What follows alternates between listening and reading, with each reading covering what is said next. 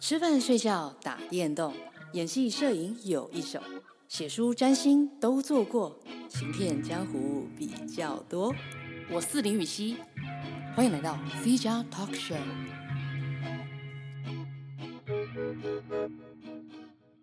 Hello，大家好，我是 C 加 Talk Show 的主持人林予晞。今天早上我在做咖啡的时候，一边在听邓惠文医师的 Podcast，然后就觉得，嗯。真是优雅，人生真是满足。一边在做自己喜欢的事情，一边还有好听的声音听，然后就突然想到，这个饮水要思源呢、啊。我既然这么享受人家的陪伴，我自己也应该要尽一点社会的责任吧。所以呢，我现在就坐下来，在这边录我的 Podcast。那为了加深你跟我之间的连接，也就是我跟听众之间的连接，这次呢也是一样啊。我的题目，本集的。这个要讲的主题也是，呃，无奖征答来的，对，就是向你们征求意见，但是没有给你们奖品，叫无奖征答。那这一次，呃，除了摄影跟星座以外呢，看到许多人在敲碗，想要听塔尔的观后呃心得。那我觉得以演员的立场来说，是真的有蛮多。呃，心情跟呃一些观点想要跟大家分享的，可以聊聊。然后呃，再来至于一些议题方面以及社会观点，我觉得也有非常多的细节可以跟大家分享。不过呃，我今天就挑了几个重点了，因为这个如果要聊的话，真的是大开脑洞，可以哦，可以讲的事情很多，而且其实光靠我一个人。呃，cover 不了这么多专业，所以嗯，我就呃上了这个 i n d b 啊，看了一些他的 trivia，抓了几个我觉得能够跟大家聊的 information，然后来这边跟大家做一个空中说美语的教学，因为 i n d b 上面的 trivia 都是英文。那此外呢，因为我的这个录音的声音向来都有点小声，所以我就稍微调整一下这个麦克风的 setting。所以刚前面那一段听起来有一些部分有点小爆音，大家就当做是很像当现场的这一些呃不可预期发生的小趣味哈。嗯，塔尔呢，他是在这个第九十五届金像奖呃荣获了这个六项。Nomination 嘛，就是这一个提名，有呃，Best Picture 这是最佳的电影，然后最佳导演、最佳原创剧本，然后这剧本是导演 William Todd Field 自己写的，然后还有最佳女演员凯特·布兰奇，呃，最佳女女主角凯特·布兰奇，然后还有最佳摄影以及最佳的编辑，呃，影片的剪辑 Editing。然后呢，一样哦，我就是一个非常边缘又孤僻的观众，所以其实我没有看金像奖，然后也没有看这一个塔尔的最大敌人，就是也就是本届很多人的大敌人哦，就是《妈的平行宇宙》这部电影。虽然我有很多同温层朋友告诉我应该是会喜欢，不过我觉得我就是有一点别扭，我觉得好像大家。呃，我下意识的会觉得很多很多人看的，呃，欣赏的作品，呃，我就不再锦上添花了。除非说跟这个作品啊，或者说跟这一个创作者有呃一些其他的连接，特别有爱，或者是有认识等等之类。要不然我通常呃当届呢，我会挑一些呃比较这个叫什么遗珠类型的片子来看。那也刚好，就是呃，塔尔在台湾上映的时候还蛮低调的，不晓得为什么没没有什么宣传，然后几乎有一点要像是艺术片导向的这一个定位，所以就很安静。但就是这个安静的氛围反而吸引了我，所以我就去看了。诶，你知道，要以一个宅宅来说，要离开电脑，然后走出家门，然后买票。在那个窗口买票，然后看电影，这是很有难度的事情。因为通常仔仔都是在家里面看这一个 Netflix 或者是各种其他的平台付费平台啊，然后或者是那种 Google Play 可以买到。Anyway，呃，完全不后悔进到戏院里面看，因为他的声音表现以及摄影然后陈设等等之类，呃，都非常适合进到戏院里面看。嗯，那我就从一个演员的观点来分享几点我在 IMDB 上面看到的 trivia。嗯，他说啊，凯特·布兰奇为了这个角色哦，他要重新学习钢琴，然后呢还要学习怎么说德语，然后要学习真心怎么样去指挥一整个交响乐团。那在里面所有。凯特·布兰奇指挥的桥段呢，都是 a hundred percent real，他是真的 actually 在指挥这一个呃交响乐团，嗯，就不是演演的而已。我觉得这一个非常的惊人，嗯，所以啊，其实其实又说回来，一个演员跟一个团队能够有多少时间跟多少预算来做。角色的准备，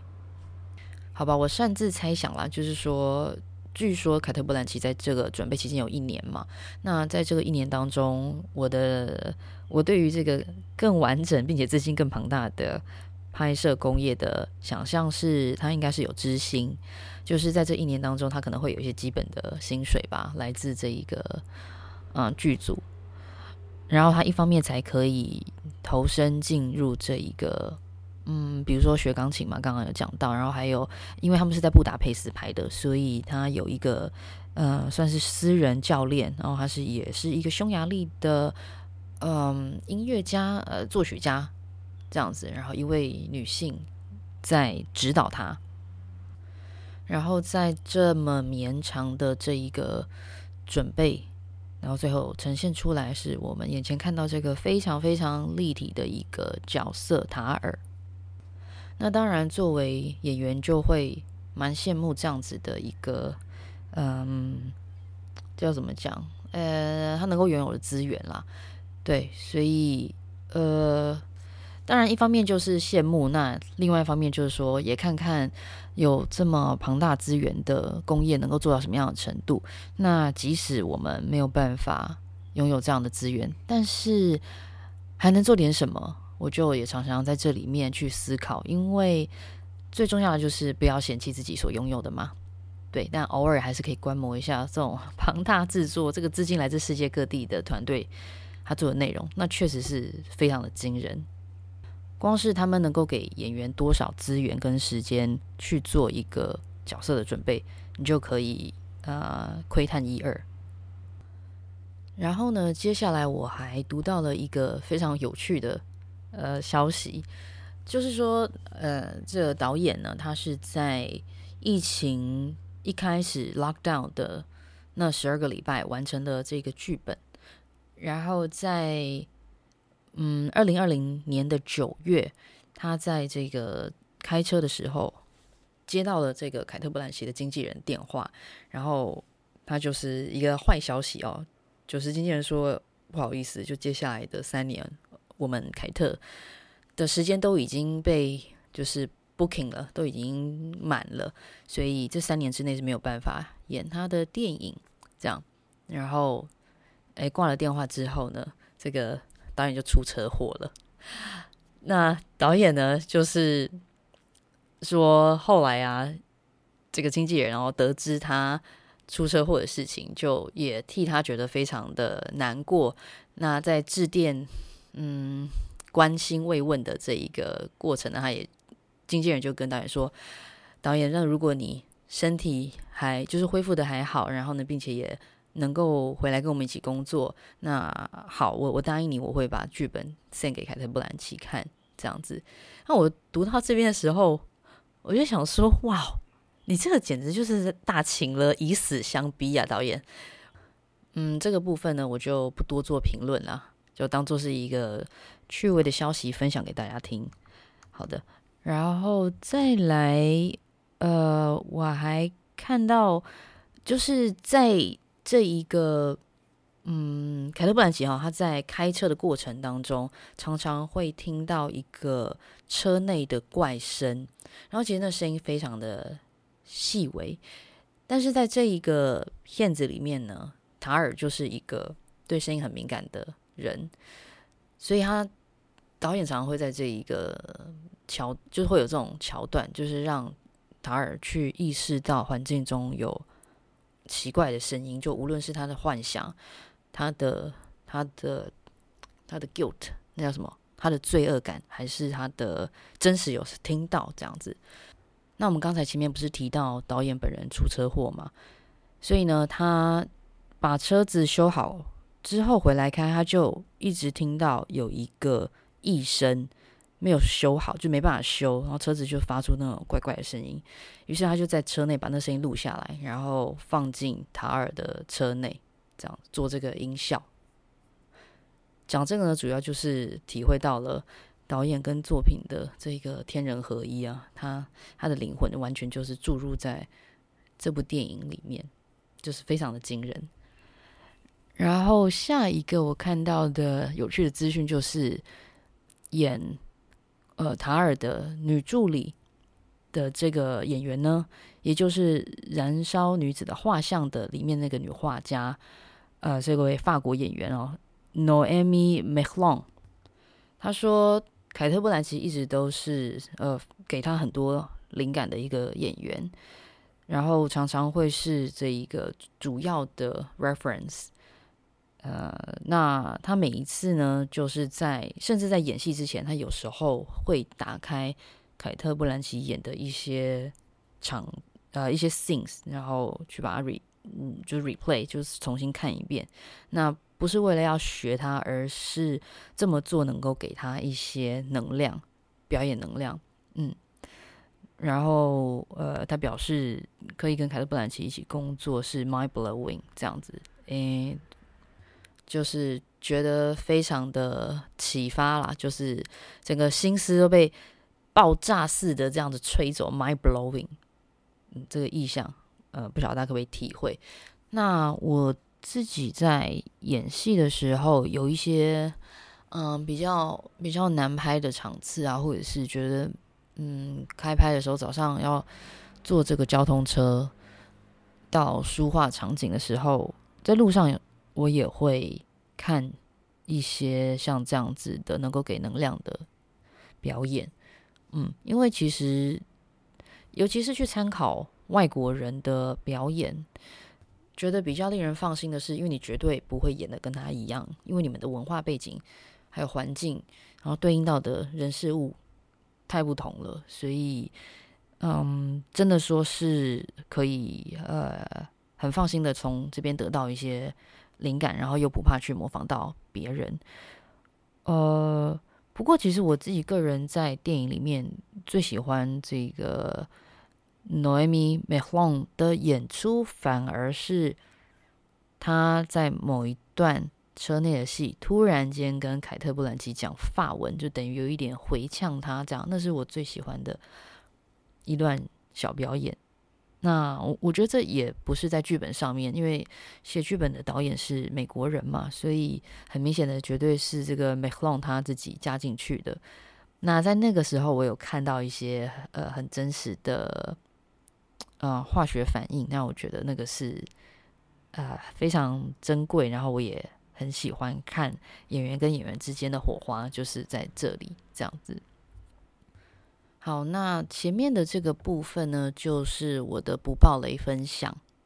嗯，不晓得大家呃在真正看这部片子以前有什么想法？好，那接下来呢，就是跟。剧情会有一点点关系的分享，那还没看过的朋友呢，现在可以嗯、先暂停一下，然后有一天把电影看完了，你们再来听这样，或者不介意就直接听下去。呃，就是当这个电影呢播出的时候哦，就有蛮多评论者啊、评论家，就是有点出一件事情，嗯，他们觉得塔尔是在影射一个。就是说，现实生活当中，现在仍然在世的一个女指挥家，叫做 Marine O'Sup。那她跟塔尔的共同之处呢，就是第一，他们都是非常呃引领业界的这一个女性指挥家。然后第二，那他们是非常少数的女性，然后再来是他们都是出柜的女同志，而且他们的伴侣都一样是音乐家。那呃，还有一个，其实我觉得也蛮明显的，就是这两位呃，就说虚构以及现实的这个女指挥家呢，他们的导师都是呃一个非常有名的男指挥家，叫做 Leonard Bernstein。那在这个电影的观看过程当中，你会意识到，其实塔尔并没有真的是他的。这个 Leonard 的门徒，这只是他自己的一个，他自己说了一个谎，这样子就是他自己相信的一件事情。他非常崇拜 Leonard，然后觉得自己是师承于他，但其实实际上 Leonard 并没有直接的指导过他。那但是在这个 Marine 呢，就是这一个真正的呃呃现实的这一个女指挥家，她确确实实是这个已故的大师 Leonard 的门徒。那根据这些相似之处呢，我们可以说，即使不是在呃影射他，那但是起码他肯定会是一个呃灵感来源。这样，那但是呃，基于这些这些，就说起码是灵感来源，其实剧组呢，呃，他们并没有去向 Marine 咨询过啊，就是说没有去跟他。聊过这件事情啊，那当然就呃，对于在世的被影射的，或者说被当做灵感来源的这对象来讲，当然就会有一点小问题。那但是其实又想回来，我我就是说创作者，嗯，如果接碰触到这些人事物，都要每一个去挨家挨户的说，哎，我你是我的灵感来源，那你你会不会有什么需要？呃，在我的作品上。去做更正的，那其实好像也蛮奇怪的，就是一个创作可能就会直接做不出来了。这样，那好，说回来，这个 Maureen 呢，他是怎么样表示、怎么样看待这个作品呢？那很显然他是不喜欢的，我觉得蛮意外的。那他的原文是这样说：他在二零二三年一月，呃，这个伦敦的泰晤士。报《泰晤士报》（London Times），他有一个 interview，那他就表达了他的 strong dislike。他说：“啊、他觉得这这个电影里面有非常多啊、很肤浅的观点，然后好像跟我的人人生有起了关联。但是，嗯，然后在我看了这个电影之后，我。”已经不是呃有什么 concern，而是我是直接被冒犯的。嗯，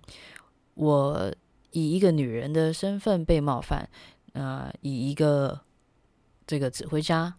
以及呃这个出柜女同志，然后这几个身份，我觉得自己都被冒犯了。那看到有这么一个机会去，嗯、背叛一个。女人，以及让这一个角色变成一个嗯加害者，那对我而言，这件事情是非常令人心碎的。我想，所有的女人跟所有的女权主义者应该都会觉得被 bother。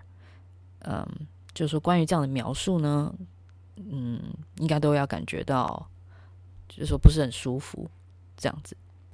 因为实际上呢，有非常非常多男人，然后呃，实际上也被记录下来的这些人呢，他其实是真实的有做这些事情，并且罪证确凿，但是呢，这一些男人的形象却被放在一个女人的身上，然后呃，让他去做出跟这一些。呃，罪证确凿的男人一样的行为，那这个 Maureen 觉得这件事情是非常的 anti-woman，是很反反女性的，所以其实大家听得出来，他是真的非常的生气啊，而且很不喜欢。嗯，但每一次我看到呃有人有这个激烈反应的时候，就是不禁会去，呃，想去思考啦。如果这件事情与你无关，你也不需要这么生气吧？就是说，可能还是有一些个人的投射或者是私人的想法才会这么有反应。不过也多谢他，他是真的很诚实，就毫无隐藏的。直接披露出来，还是说其实他这个媒体公关课，他其实是没有想太多，这样 他完全没有想到，其实他的诚实反应会令人思考到呃另外一个真相，或者是另外一些答案。所以我一开始说，呃，他的回答跟反应令我很意外，其实主要是他的震怒。嗯嗯、呃，那基于此呢？这个有一次导演跟凯特·布兰奇去上节目，这样子，那这个有一个主持人就真的也蛮大胆的，直接就把这一篇评论就念给他们听。那就这个文字上面的记录看来，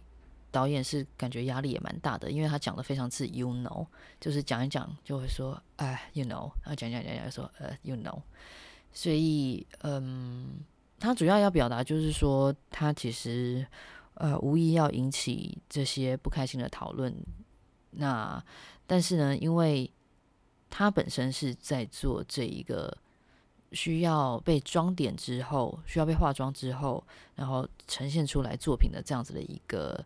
呃产业。那所以他的主要目的并不是要去指出，在这一个指挥家的领域里面有有。多少人这么邪恶去滥用自己的权利？那这部作品呢，主要是在针对这一个角色，然后是在针对这一个，嗯，说腐败的权力腐败的这一个天性，因为因为他相信任何人只要拥有权力，就一定会被权力腐化。那他说这是一个很很不幸的事实。那因为我们心中有部分是 animal，那所以有时候这个动物性会战胜我们的天使。呃，我想他要讲的应该就是说心里有天使跟恶魔嘛。那有时候这个恶魔呢是比较像一种动物性的直觉跟渴望，然后这一个动物性就会战胜我们的嗯理智。同时，导演他也跟很多嗯其他的女指挥家聊过这部电影，然后他们也表达是喜欢的。那不是因为其他的原因，而是他们喜欢这部电影能够带来的这些讨论。然后最后，导演表示他可以断章取义的去拿 Marine 说的话来。来针对他，但是他觉得这样做是很没意义的，而且其实也不是他的角色该做的事情。那听得出来，这样子结结巴巴的回答，导演确实是压力蛮大的。嗯，我觉得大家在谈论或者是说为某一种议题发声的时候，都会有自己的节奏嘛，也会有自己的强度，所以。嗯，我相信凯特·布兰奇也是关注这些议题的，所以才会跟他并肩合作。那但是对于实在是被影射的太严重的对象来说，对他来讲是不是一个恰当的讨论方式？嗯，因为我们不是 Marine，也不知道他发生过什么事情，所以就很难去评论。那不管他现实生活中发生什么事情，我觉得塔尔这个角色。的脉络是非常迷人的，而且，呃，有很多方面跟角度可以去做讨论跟思考。但是我觉得还不至于到烧脑啦，因为他其实不是很复杂的悬疑。但是当然，人的心思本来就是有很多重，嗯、层面跟角度，有时候甚至是自相矛盾的。所以我觉得这个是，呃，这个角色跟剧本令我非常非常喜欢的。呃，一个部分。好，那最后电影的最后呢，这一个塔尔他到了一个呃，他想要按摩这样子。那在这一个按摩的小姐里面呢，每个人都有编号，然后坐在里面的其中一个就抬眼看他，然后这件事情就令这个塔尔受到惊吓，然后他就到路边吐了。这样，那有一些朋友就是，嗯，我们就针对这些事情，这个桥段就做了一些讨论。那在这个 IMDb 上面，他有提到一些 information，我觉得可以帮助大家去理解这一些呃按摩小姐呢，她们坐的位置都是呃塔尔的交响乐团的这个位置哦，排的是一样的。然后呢，那个眼睛抬起来看她的那一个女生的位置呢，就是呃那个大提琴手 Oga 坐的位置。然后他的这个按摩小姐的编号是五号，那也是 referring 呢这个塔尔从头到尾就一直在指挥的这个音乐哦，马勒的第五号交响曲。那当然，这个巧妙的小安排，如果不是来外面查资料，其实你很难发现这一个精心的安排。那根据这一个导演这么细心，我就在想说，诶，这个五号以及第五号交响曲，这个马勒的第五号交响曲，是不是也有嗯一些隐藏的讯息？所以我就去查了一下马勒的生平。嗯，关于他情史的部分，其实没有太多描写，但是我还是从中找到了一些蛛丝马迹，那也确实没有令我失望。果然，导演是应该有这个意思。好，马勒呢，他当时候跟呃他的将来的太太阿玛尔相遇，然后阿尔玛，抱歉，那当时呢，阿尔玛他。对这个马勒并没有兴趣，因为当时有一个传闻，就是只要是想要唱声乐的女孩，想要唱歌剧的女孩呢，都会跟马勒呃有点什么这样子。当时候有这个传闻，那呃，所以这个女生这个阿尔玛就不太就讨厌他这样子。可是后来两个人呢，还是就陷入了热恋，然后在订婚的期间呢。马勒他就飞到了柏林去做客串演出，呃，这个飞到柏林去做演出呢，在塔尔里面也也有，所以我我觉得导演他其实，在一些很小的地方，他都有去做角色的跟历史人物的一些事件的连接，那就是看大家有没有去发现。好，那。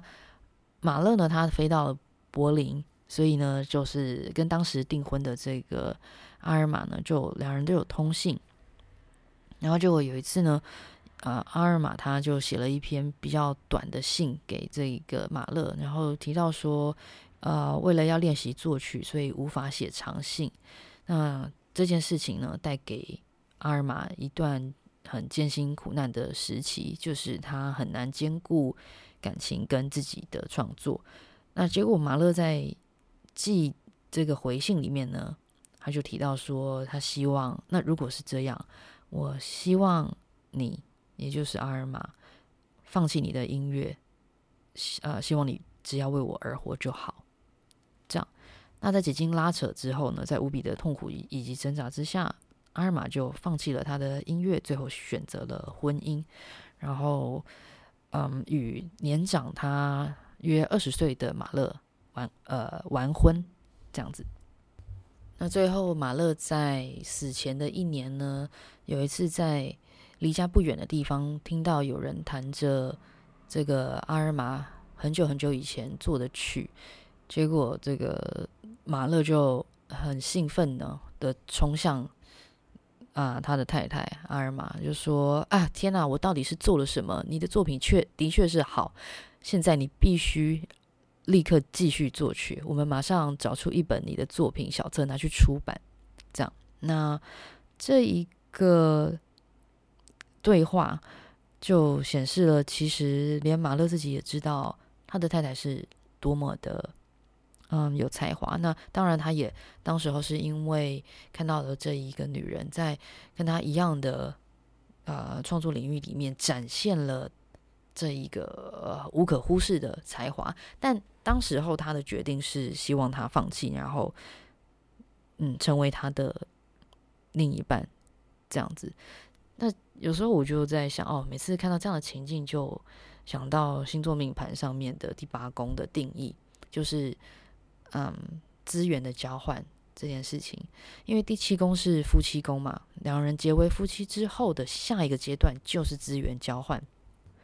你的就是我的，我的就是你的。那这个是第八宫天蝎座在掌控的，呃，在主管的这一个宫位。所以，呃，其实资源交换是一件好事，因为它可以帮助个人以及个体去做生命的转化。但是如果处理的不好，就会变得很像这个故事中的马勒跟阿尔玛一样，其中一个权力比较大的一方掌握了资源的去向。好，然后呃，先让我在这边 credit 一下我刚才念的这一些资料内容，它是来自《两性平等教育季刊》第二十四期，然后这个撰文的作者呢是台北艺术大学的音乐学研究所专任教授王美珠教授。那马勒的这一个处境呢，以及他的。呃，抉择其实跟塔尔是蛮像的，因为呃，从电影的一开始你就可以明白，塔尔就是非常欣赏呃，跟他自己一样，在这个以男性为主的古典音乐场域里面啊、发光发热的女性。然后，但是当他跟这些女性啊、结盟之后，却又变得跟他在。比较的对象，在呃跟呃抗争的对象一样的，他去吸收了别人的，呃，甚至是牺牲了别人的能力以及机会。那呃，我觉得这就是导演想要表达的人的动物性以及权力的腐化。好的，以上呢就是我对于塔尔呢，其实说不上是心得，也不太算什么观点，但是是我在这部电影里面看到的事情以及搜集到的资料。那同时呢，也非常好奇，也很欢迎各位，